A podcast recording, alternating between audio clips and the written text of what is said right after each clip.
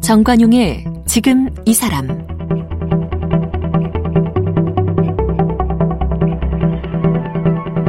여러분 안녕하십니까 정관용입니다. 지친 일상에서 이 마음의 평화를 가져다주고 그저 보고 있는 것만으로도 위로가 되는 몇 안 되는 것 중 하나가 바로 나무일 겁니다. 그래서 나무는 휴식과 위로의 아이콘이기도 하고요. 한자 그 쉴 휴자 역시 나무에 기대 쉬는 사람의 모습을 형상화했다고 하죠. 그런데요, 이 나무가 점점 사라져 가고 있답니다. 지구상에 6조 그루의 나무가 있었는데 이게 3조 그루로 크게 줄어들고 있다고 합니다. 그리고 지금 우리가 겪고 있는 이 코로나19라고 하는 이 고통도 어쩌면 지구상의 나무가 사라진 것과 뗄래야 뗄 수 없는 관계가 있다고 합니다. 그래서 오늘은요, 어, 나무를 사랑하는 분, 나무 칼럼니스트 한 분을 함께 만나겠습니다. 나무 칼럼니스트 천리포 수목원의 고규홍 이사를 초대했습니다. 어서 오십시오. 네, 안녕하세요. 어서 오세요. 네. 나무 칼럼니스트라는 직함이 있어요? 그 제, 저한테만 쓰시는 것 같더라고요. 그죠? 예. 본인이 붙인 거죠? 아니요, 제가 붙인 거 아니고요. 그럼 누가 예. 붙였어요? 그러니까 제가 글을 쓰는데 칼럼을 쓰고 하는데 어. 제 직업이 따로 없으니까 네. 예, 뭔가를 붙여주셔야 되잖아요. 네. 그래서 이 매스컴에서 붙여주셨는데 꽤 근사해서 대한민국에 이런 직함으로 소개받는 분이 또 있나요? 아직은 저는 못 봤습니다. 예. 그 천리포 수목원의 이사가 그러면은 그 상근직이 아닌 모양이죠. 네, 상근직이 아닙니다. 아, 예. 그러다 보니까 어찌 보면 그 직업이 없으시고 그리고 이제 글 쓰고 강연하는 게 직업인데 그렇죠. 예. 근데 나무를 주제로 하니까 네, 그런 나무만. 분이 대한민국에는 현재까지는 한 번밖에 없고 그런 듯합니다. 음, 공식 수목원의 직 직장 가지신 분들이 나무 관련 책 쓰고 글 쓰는 분들은 저도 여러 알거든요. 네네네. 그분들은 소개할 때 어느 수목원 원장 뭐 이렇게 소개하면 그렇죠. 되거든요. 예, 예. 그렇지 않은 경우. 그리고 이제 그분들의 경우에는 주로 이제 식물학을 전공하신 선생님들이고 그렇죠. 어. 저는 식물을 전공하지 않고 이제 좀 시사적인 얘기라든가 어떤 우리 사는 이야기랑 섞어서 이제 나무 이야기를 하다 보니까 예, 예. 좀 다르게 이렇게 이름을 붙이고 싶으셨던 모양이에요. 음. 그래서 나무 칼럼니스트라고 이렇게 이름을 붙여주셔서 뭐 우리 좀 이따 얘기하겠지만 네. 기자 출신이시잖아요. 네, 네, 네. 기자 생활 한 10년? 12년 12년. 했습니다. 예.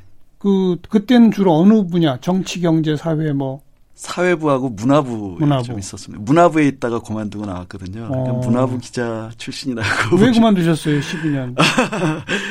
특별한 이유는 없었고요. 음. 예, 제가 처음에 기자 생활을 할 때에도 그 현장에 나가서 사람들을 만나는 것이 그 기자 생활로서의 매력이라고 생각했지 이제 이렇게 차장이 되거나 예, 부장이 예, 돼서 예, 데스크 예. 보는 거는 제 취향은 아니란 생각을 예, 했어요. 예. 근데 제가 그때가 그만둘 때가 40살이었는데 곧 있으면 차장 되는 거예요. 네, 근데 어. 시켜줄지는 모르지만 음. 그 가만히 있으면 네, 될 네. 가능성이 있는 시기여서 이제 어. 조만간 그만둬야 되겠다는 생각을 하다가 음흠. 어느 날 갑자기 그냥 사표 내고 나왔습니다. 그리고 곧바로 나무 칼럼니스트가 된 거예요? 네, 네. 그럼 네. 그 기자 생활을 하면서부터 나무를 좋아하셨구나? 아니요, 그런 건 아니었습니다. 그럼 뭐예요? 그 저는 이제 일단 음. 그 기자 생활은 그 데스크 맡기 전까지 하다가 그만둬야 되겠다는 생각을 했고 그 뒤로는 어떻게 보면 이제 작가와 같은 생활을 좀 하고 싶었던 건 예, 사실이에요. 예, 예. 예. 근데 어떤 주제의 글을 음. 쓸지 뭐 이런 거에 대한 구체적인 건 없었어요. 없이 예. 어. 어쨌든 전문적인 글쓰기 꾼이 돼야 되겠다 음. 이런 생각을 하고 이제 그만두고 나왔는데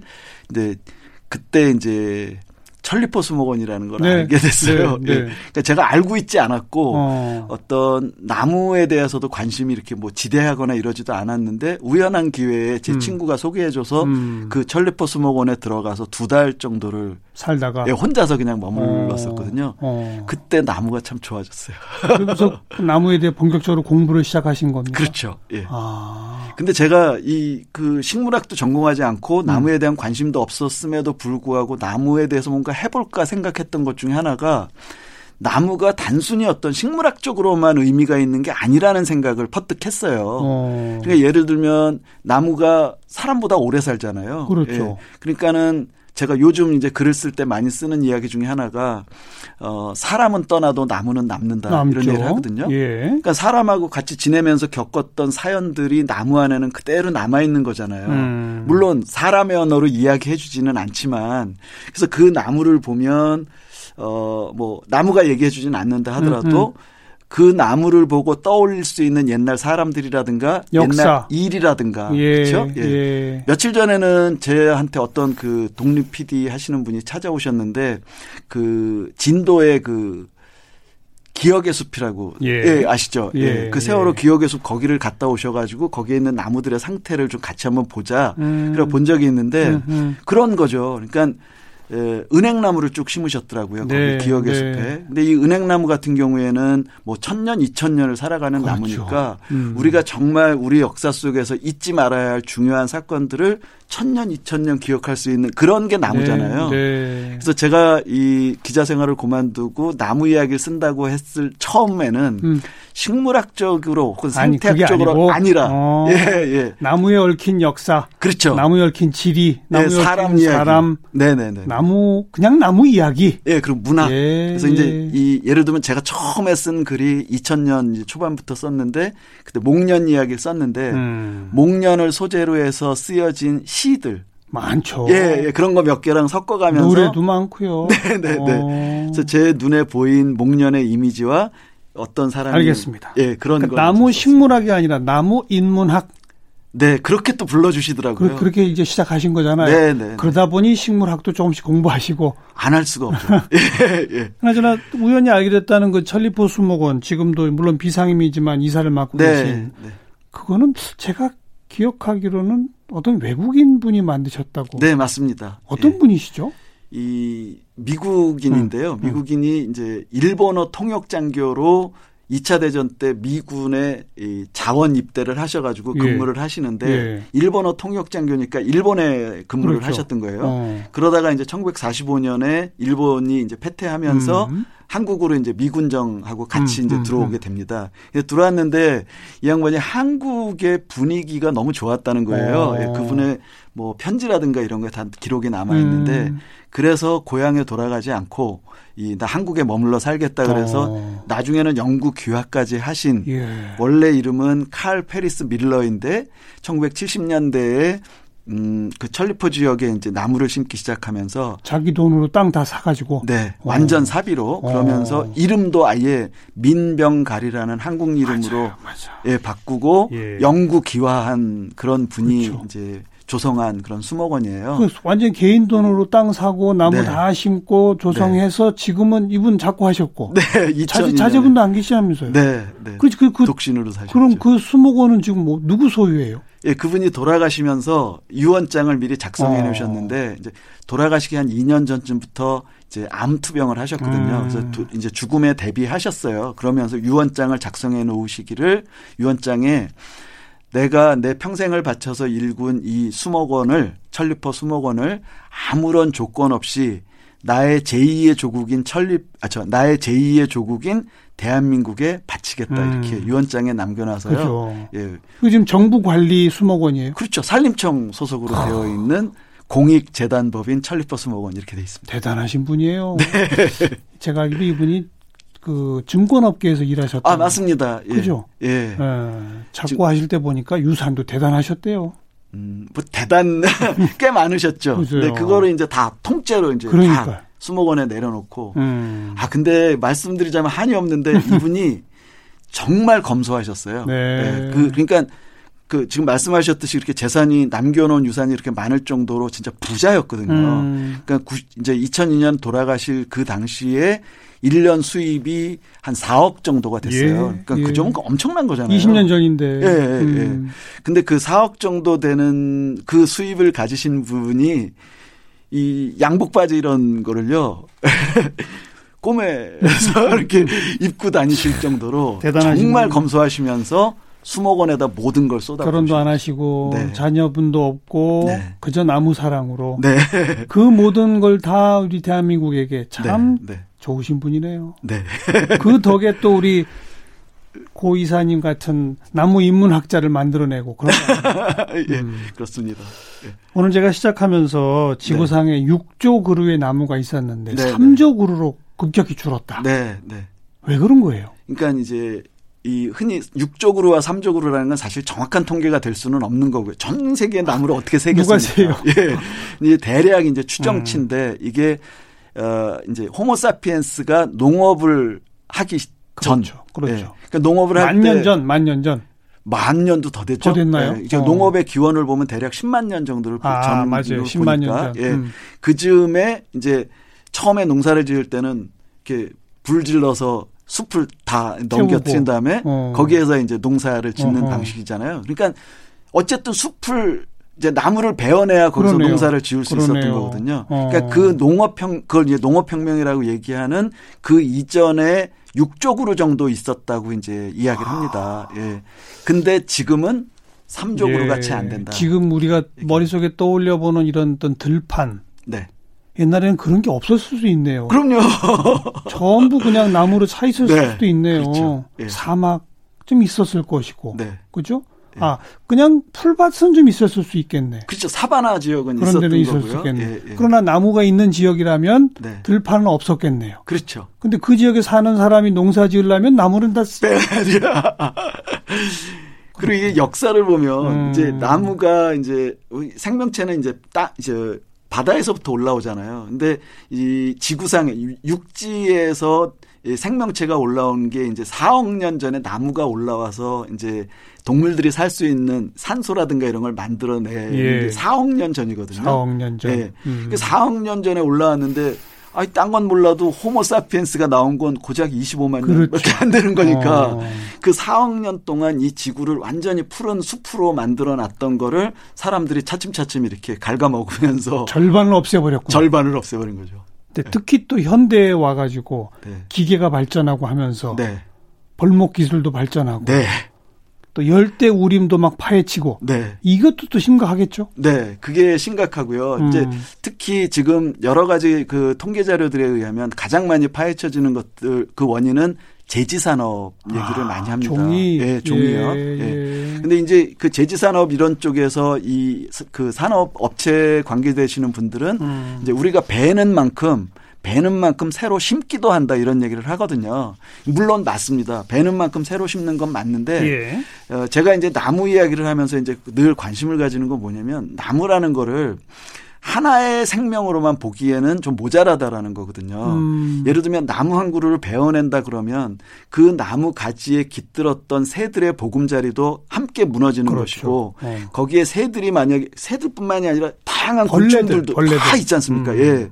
그러니까 벌레, 새 얘네들이 다 살고 있었는데 이끼 뭐 이런 거. 그렇죠. 어. 예, 예.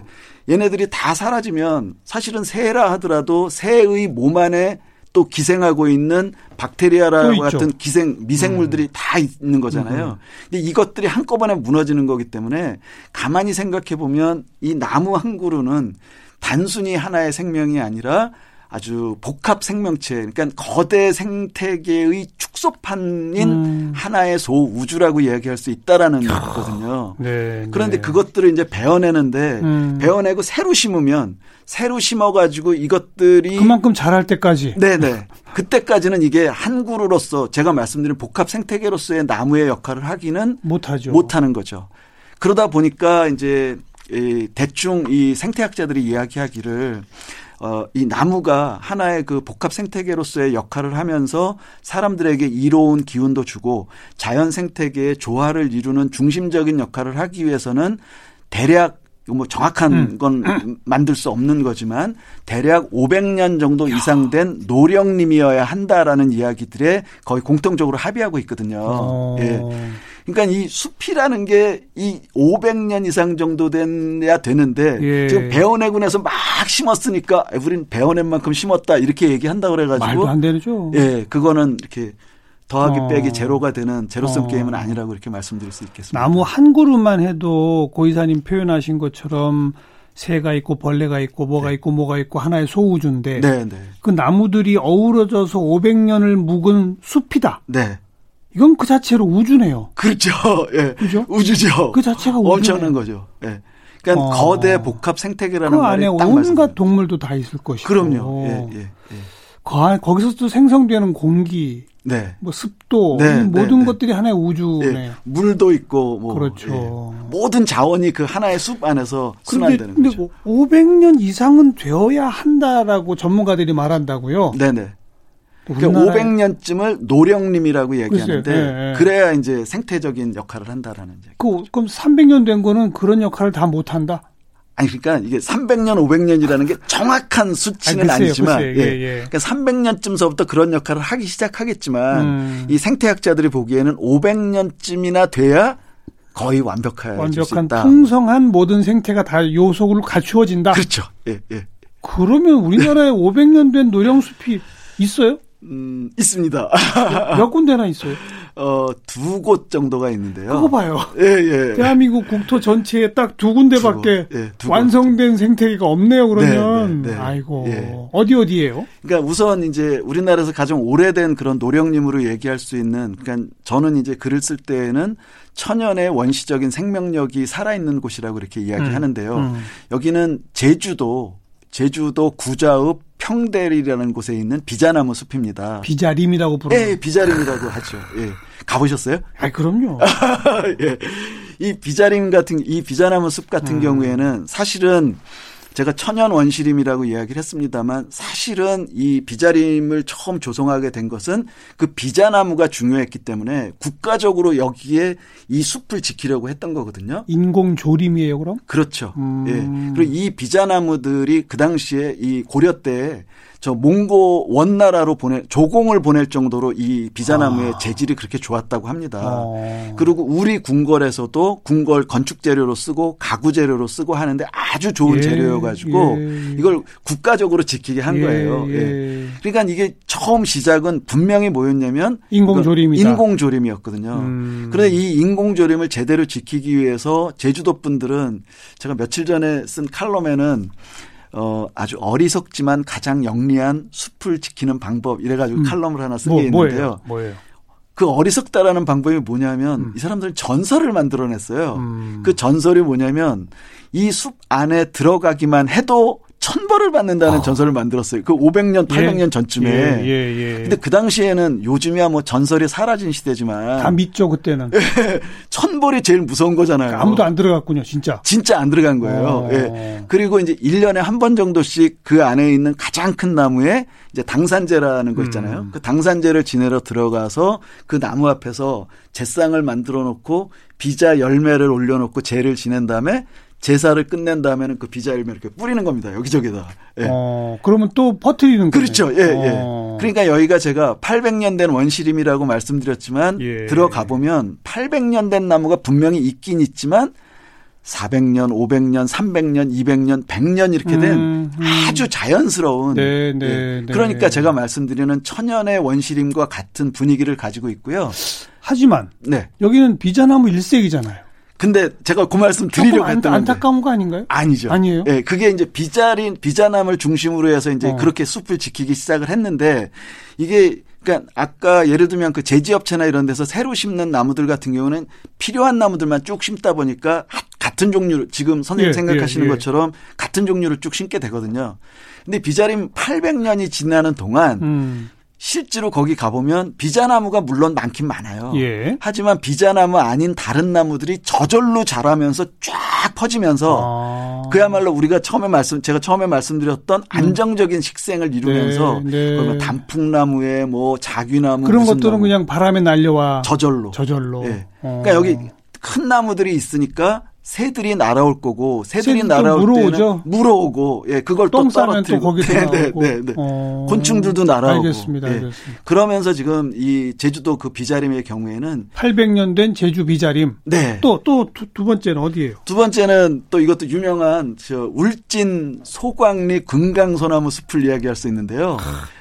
이것도 아시다시피 예. 궁궐 건축에 금강소나무 재료가 필요하다 그래가지고 완전히 인공림으로 그렇죠. 했고 어. 세종 때는 이 조선시대 때 보면 세종 때 이 숲을 지키기 위해서 아예 법을 정합니다. 음. 예. 그러니까 예를 들면 장 80대 뭐 이런 식으로 법을 정해서 하고 곤장. 이- 네네 나무 배면 네네 배면 80대 맞으면 죽어요, 죽어. 예. 그걸 또 숙종 때는 100대로 늘립니다. 아, 예. 예. 그런 식으로 이 나무를 인공적으로 지켜왔는데 음. 여기는 500년 이상 된 숲이거든요. 세종 네, 때부터니까 네, 네. 500년, 600년 된 예, 거잖아요. 예. 그렇게 오래 되다 보니까 여기도 물론 아까 말씀드린 비자림처럼 음. 금강소나무 위주로 되어 있긴 하지만 나머지도 자연스럽게 굉장히 많은 숲이 이- 이루어졌다. 우리 두 군데 다 자주 가보셨을 거 아니에요. 저는 자주 갔죠. 그 고령님, 노령님하고 그냥 숲하고 딱 들어가면 결정적 차이가 느껴집니까? 결정적으로 딱 들어서는 순간 느껴집니다. 어떤 차이예요?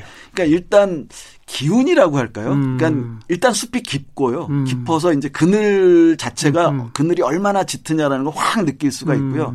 음. 아니 이를테면 제가 천리퍼 수목원 거기도 숲이잖아요. 네, 네. 거기는 가꾸기 시작한 게 지금 50년, 60년밖에 그렇죠. 안 됐거든요. 그렇죠. 그러니까 5, 60년 된 아주 어린 숲에 들어갔을 음. 때의 느낌하고 음. 이 500년, 800년 된 숲하고의 느낌은 너무 너무 다르고요. 광릉 수목원 있죠, 왜? 거기도 오래된 숲이죠. 거기도 한 몇백 년 되지 않았어요? 거기도 조선 시대부터 조성해 왔는데 어. 거기는 어, 거기도 뭐 노령님이라고 얘기할 수는 있어요. 있지만 규모나 이런 데 있어서 금강소나무 아. 저 울진이나 여기 그 제주도에 비하면 조금 좁, 좁고 작. 좀 작죠. 아. 예. 근데 사실 거기도 굉장히 크긴 예, 커요. 예.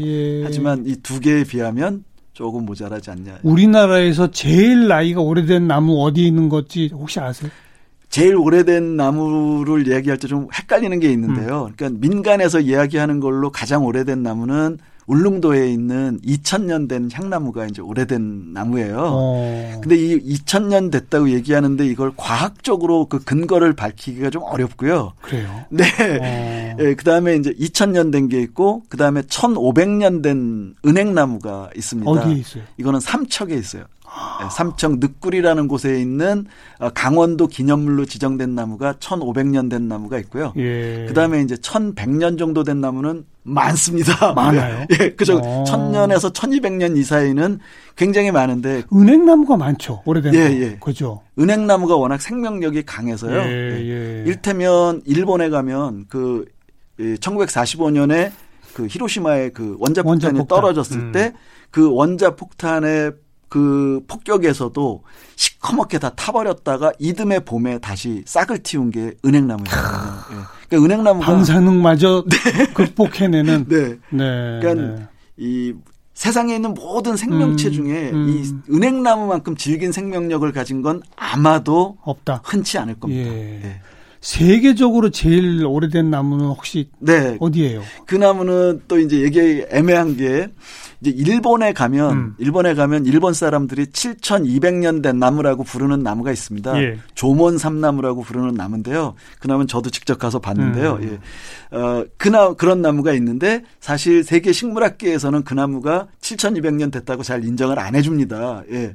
왜냐하면 어. 그 나무를 이 나무 이제 나이테에 정확하게 나오잖아요. 예, 예, 예. 근데 이 나이테를 조사하는 방법이 있어요. 그러니까 음. 초음파나 이런 걸로 자르지 해서 않고. 자르지 않고 예, 예, 예. 외부에서 음. 초음파 형식으로 보는 모양이에요. 그렇게 해서 나이테를 조사했더니 물론 가운데가 썩어서 음.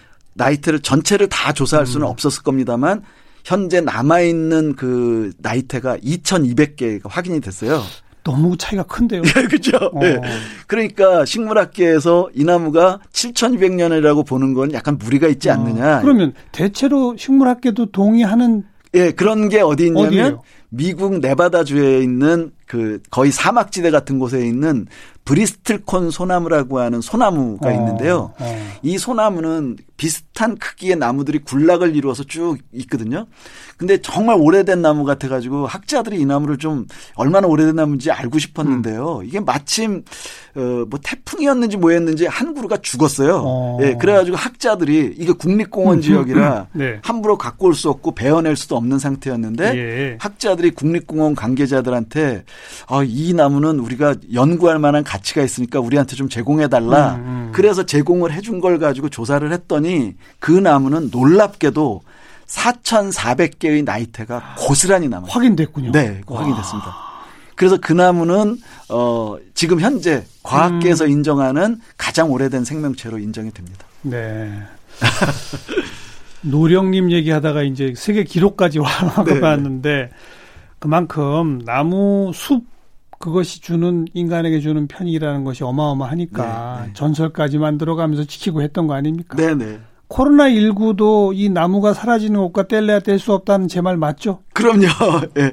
그러니까 제가 말씀 좀 보태자면 음. 지금 우리가 저도 이제 지난 그 몇 달 동안을 이제 아주 그 자가 격리 기간을 예. 거치면서 힘들게 예. 지냈는데 강연도 요새 없으시잖아 어디서 우리가 지금 당장 급한 거는 사실 이 코비드 19 사태에 대해서 의학적으로 접근하는 게 그렇죠. 중요하긴 합니다. 예, 예. 빨리 약도 예, 만들고 예. 병도 고치고 해야 되는데 이걸 장기적인 안목에서 보자라면 이런 사태를 다시 맞이하지 않기 위해서는 생태학적인 접근이 필요하다라는 맞아요. 거거든요. 음. 예. 그래야 또 다른 바이러스가 오지 않고 온다 하더라도 막아낼 수 있는 맞아요. 걸 찾을 수 있는데 그걸 저는 이제 나무를 이야기하는 예. 사람이라 그런지 예. 저는 숲에서 찾을 수 있다 이런 얘기를 늘 하고 다닙니다. 음, 어떻게 찾을 수 있어요, 숲에서? 그러니까 이런 생태계를 하나하나 이제 확보해 나가는 게 정말 중요할 거고요. 음. 저는 개개인들에게도 그런 말씀을 꼭 드리고 싶은데, 그러니까 우리는 어 지금 갑자기 코비드 이후로 하늘이 맑아졌잖아요. 네, 네. 네. 하늘이 맑아진 거 보고 아 좋다 이런 예. 생각을 하는데 예.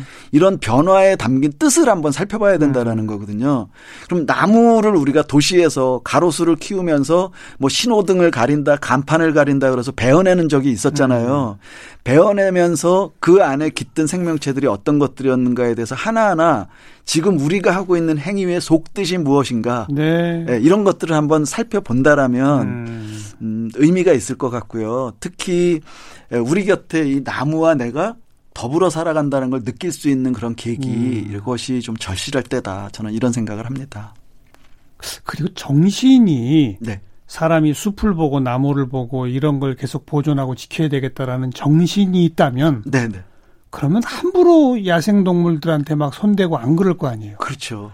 이, 지금 이게 다 야생 동물한테 사람이 함부로 손대 가지고 나온 바이러스들 아닙니까 지금 이게? 그렇죠. 예, 그러니까 예를 들면 그 아까 우리 처음에 나무 베는 음. 얘기했을 때 그 나무에 깃들어 살던 새가 죽, 죽는 게 아니라 벌레들 네, 음. 자리를 잃어버리면 그렇죠. 얘네들이 다시 살 자리를 찾아서 어딘가를 가야 되는데 그게 사람일 수도 있는 그렇죠. 거죠. 예. 그러다 보면 바이러스도 같이 오는 네네네. 어. 근데 그게 새의 몸에 있을 때는 별 탈을 일으키지 않다가 새랑 좀 다른 사람의 몸으로 옮겨왔을 때는 병을 일으킬 수가 있는 맞아요, 거죠. 예. 맞아요. 그게 지금 코비드 사태라고 봐야 될 겁니다. 숲에서 네. 앞으로의 방역을 찾자. 네, 저는 그렇게 어떤 분은 생태 백신 이런 표현을 쓰던데. 그렇죠. 숲 방역 네. 새로운 용어를 또 하나 만들어야 네, 되겠네요. 네.